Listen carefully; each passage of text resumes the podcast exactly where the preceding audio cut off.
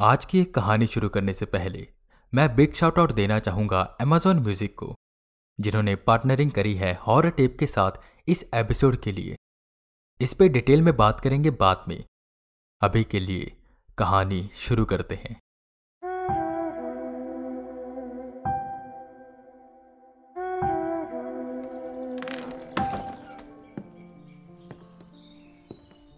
विजय, ये घर तो बहुत पुराना लग रहा है।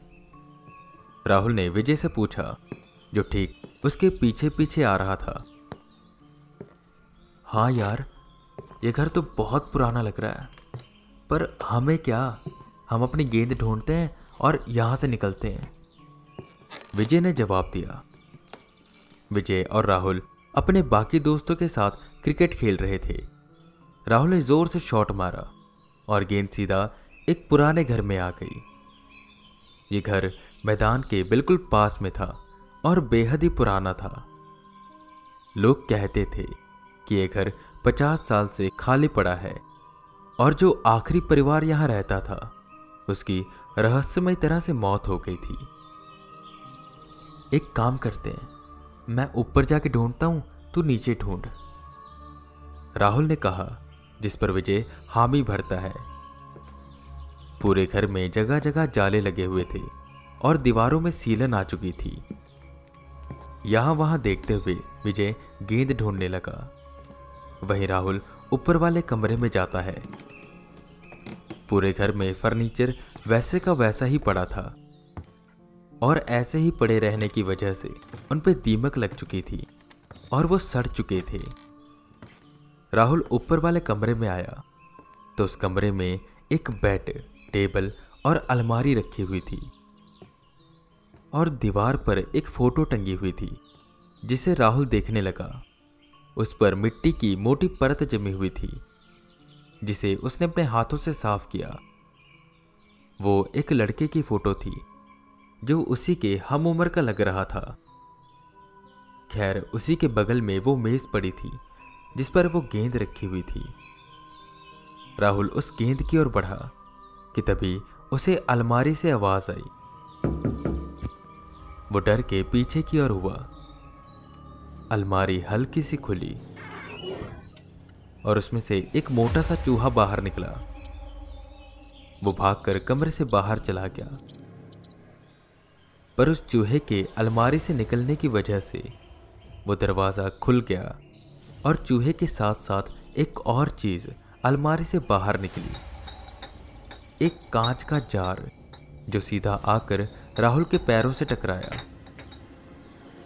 राहुल ने उसे उठाकर देखा तो वो जार देखने में काफ़ी पुराना लग रहा था और उसमें हल्का सा कुछ धुआँ सा था, जिसे देखकर राहुल को काफ़ी अच्छा लग रहा था। उसने उसे अपने पास रखा, कि तभी नीचे से आवाज़ आई। राहुल, यहाँ पर गेंद नहीं है। तुझे मिली गेंद? राहुल ने वो गेंद उठाई और वह सीधा नीचे पहुँचा। वो दोनों घर से बाहर निकले और वापस से क्रिकेट खेलने लगे। राहुल ने चुपके से उस जार को अपने बैग में डाल दिया। शाम हुई और वो सब अपने अपने घर चले गए। अगले दिन स्कूल में राहुल और विजय मिले, जहाँ विजय को राहुल कुछ अलग सा लग रहा था। वो अजीब तरह से मुस्कुरा रहा था। और बार बार अपने बैग के अंदर झाँक रहा था। जब विजय ने उस चीज़ का कारण पूछा तो विजय उसे अपने साथ लेकर साइंस लैब में गया, जहाँ पर कोई भी नहीं था। राहुल, क्या हुआ? तू ठीक है ना? विजय ने पूछा, जिस पर राहुल अपने बैग से वही जार निकालता है। और उस जार को देखकर विजय सोच में पड़ गया कि आखिर इस जार में ऐसा देखने लायक क्या है?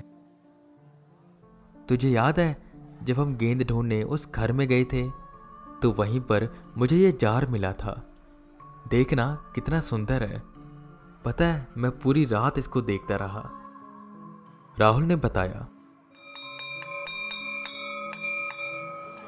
बेल बची और वो क्लासरूम में पहुँचे।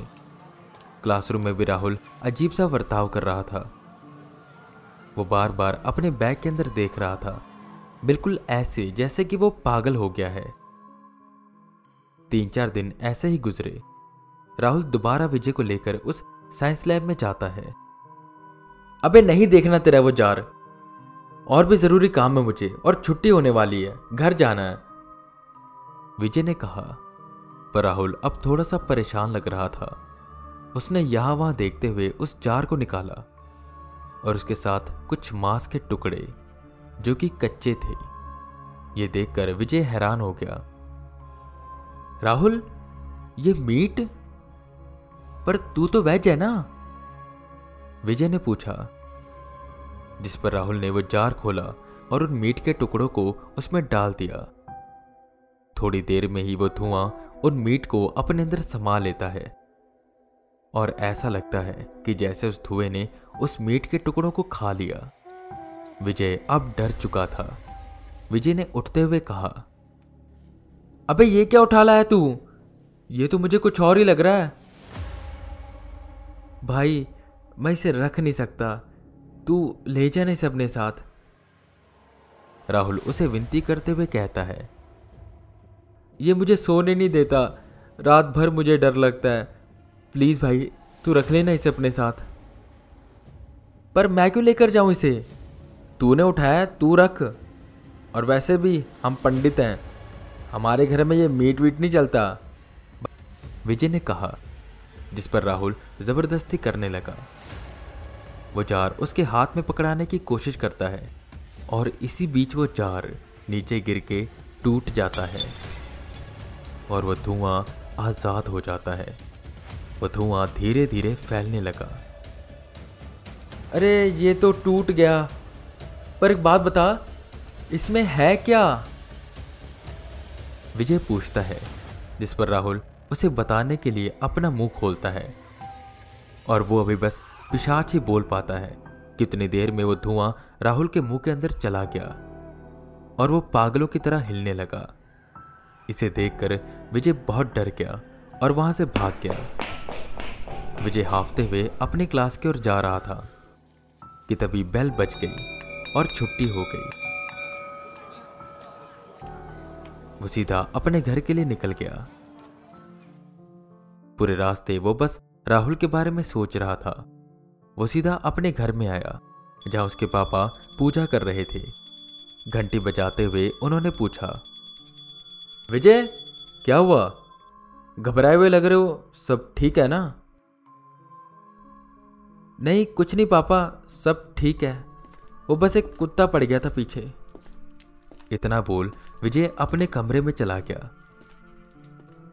विजय को कुछ भी समझ नहीं आ रहा था। वो क्या करे और कैसे राहुल की मदद करे। अब उसका मन भी मचलने लगा था और उसे डर लग रहा था। विजय के पापा उसके कमरे में आते हैं और उसे तिलक लगाते हुए शांति पाठ करते हैं। जिससे विजय का मन शांत होता है और उसका सारा डर भाग जाता है। पापा, ये कौन सा पाठ था? इसे सुनकर तो मेरे मन को एक शांति से मिली। विजय ने पूछा, जिस पर उसके पापा कहते हैं। इसे शांति पाठ कहते हैं और ये घर की और मन की शांति के लिए किया जाता है। अगर तुझे कभी भी घबराहट हो या डर लगे तो शांति पाठ को पढ़ लेना। अच्छा लगेगा। इतना बोल उसके पापा वहाँ से चले गए। खैर, रात हुई। खाना खाकर विजय अपने बेड पर आकर लेटा। वो सोने की कोशिश कर रहा था, पर उसे नींद नहीं आ रही थी। उसके दिमाग में बार बार वही धुआँ और राहुल की बात घूम रही थी। और एक शब्द, पिशाच। उसे पता नहीं था कि पिशाच क्या होता है। हाँ पर उसे इतना पता था कि जैसे भूत प्रेत होते हैं, वैसे ही पिशाच होता है। वो अपना ध्यान इन सब चीज़ों से हटाकर सोने की कोशिश कर रहा था, पर उसे बार बार ऐसा लग रहा था कि कोई उसे देख रहा है। पर जब भी वो यहाँ वहाँ देखता तो उसे कोई भी ना दिखता। उसने शांति पाठ पढ़ना शुरू किया, जिसके बाद उसका मन शांत हुआ, और वो पाठ करते करते ही सो गया। अगले दिन की सुबह हुई। वो अपने स्कूल पहुँचा, जहाँ पर राहुल आया नहीं था। थोड़ी देर बाद ही पता चलता है कि राहुल कल से मिसिंग है। पुलिस उसे ढूंढ रही थी। यह सुनकर विजय डर गया और उसके दिमाग में तरह तरह की बातें घूमने लगी। वो अपने दोस्त राहुल के लिए बहुत परेशान था और वो उसे बचाना चाहता था, पर वो उसे कैसे बचाए, उसे समझ नहीं आ रहा था। पर उसे कुछ ना कुछ तो करना था। वो अपने घर पहुँचता है। उसके पापा एक पंडित थे और उसे लग रहा था कि इन्हें पिशाच के बारे में ज़रूर कुछ न कुछ पता होगा। विजय उनके पास बैठा और उसने पूछा, पापा, ये पिशाच क्या होता है? ये सुनते ही उसके पापा थोड़ा चिंतित होते हैं और पूछते हैं, पिशाच, पर तुम क्यों पूछ रहे हो ये? बेटा, पिशाच बहुत बुरी चीज़ होती है। तुम इसके बारे में ना ही जानो तो ठीक है। नहीं पापा, बताओ ना मुझे, क्या होता है पिशाच? विजय जिद करने लगा, जिस पर उसके पापा उसे बताते हैं। चलो, तुम इतनी जिद कर रहे हो तो मैं तुम्हें बता देता हूँ। पिशाच ना तो भूत है और ना ही प्रेत। ये कह सकते हैं कि एक असुरिक ताकत है, पर यह असुर भी नहीं है।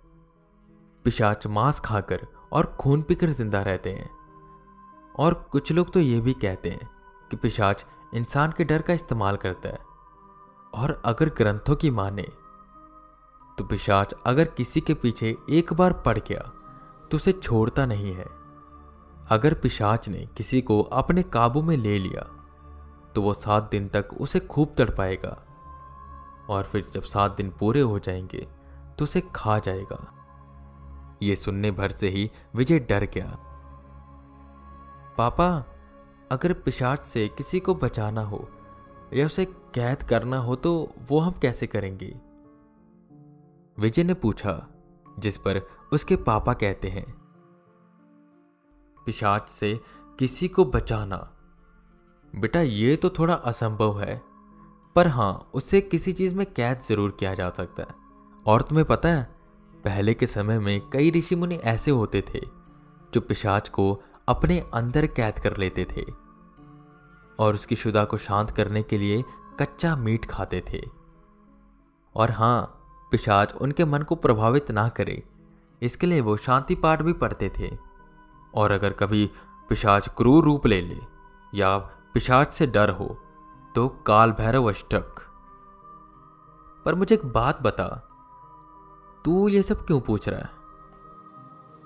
जिस पर विजय उन्हें कुछ भी नहीं बताता और सोचने लगता है कि अब वो राहुल को कैसे बचाएगा और राहुल अभी कहाँ पर होगा। तभी उसे याद आता है वो घर और वो कमरा।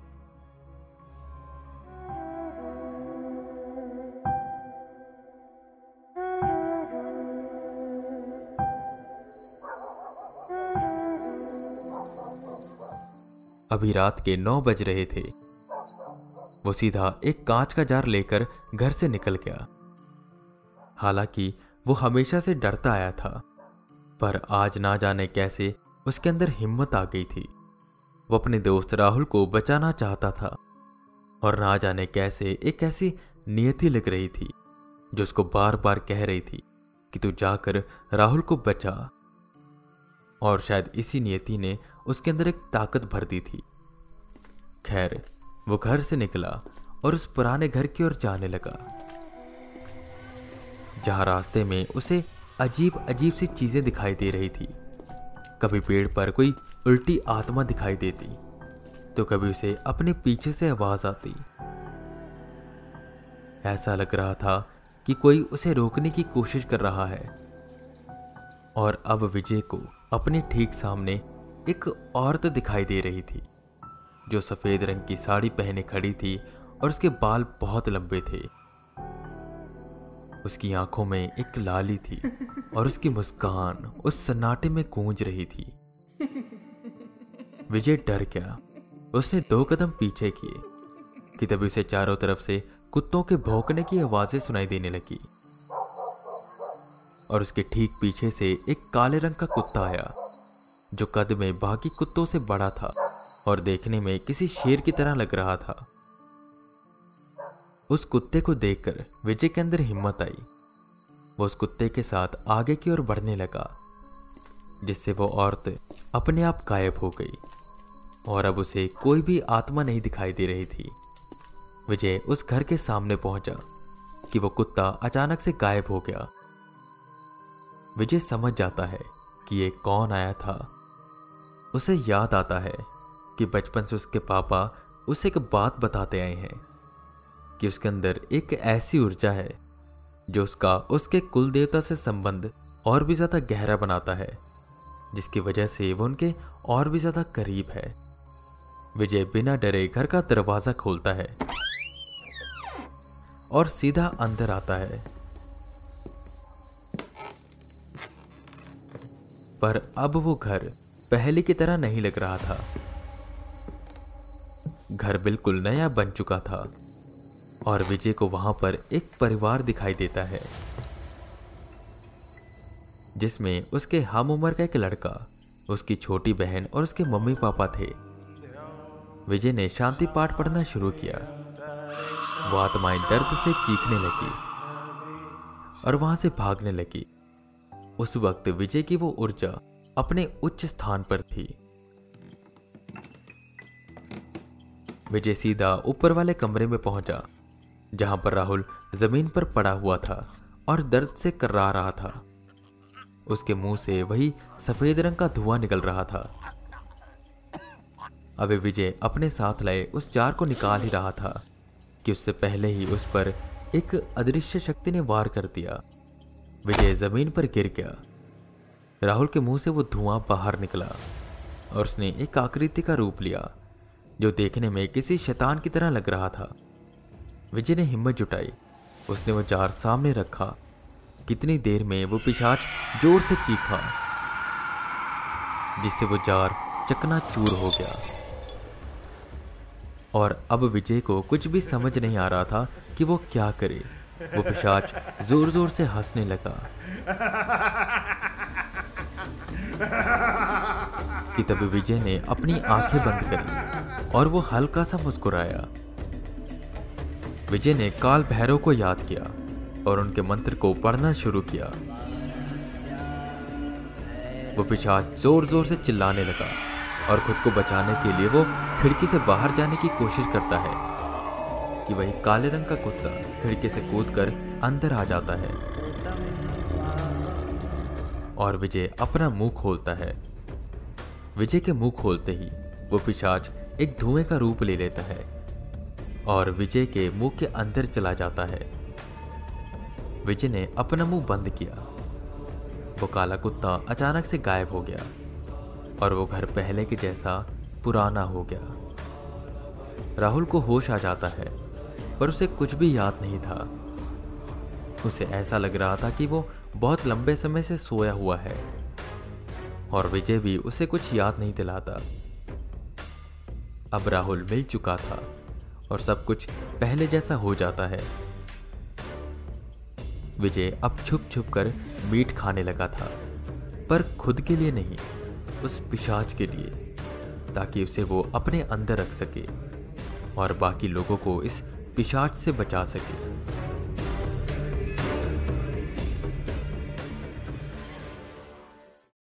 आई होप आपको आज का ये एपिसोड पसंद आया होगा। And thank you again to Amazon music जिन्होंने हॉरर टिप के साथ इस एपिसोड के लिए पार्टनरिंग करी। इस एपिसोड को शेयर करें। ऐसी कहानियाँ सुनने के लिए हॉरर टिप को फॉलो करें। मैं वीके रावत फिर मिलूँगा आपको एक नई कहानी के साथ। तब तक के लिए बने रहे हमारे साथ और सुनते रहें हॉरर टेप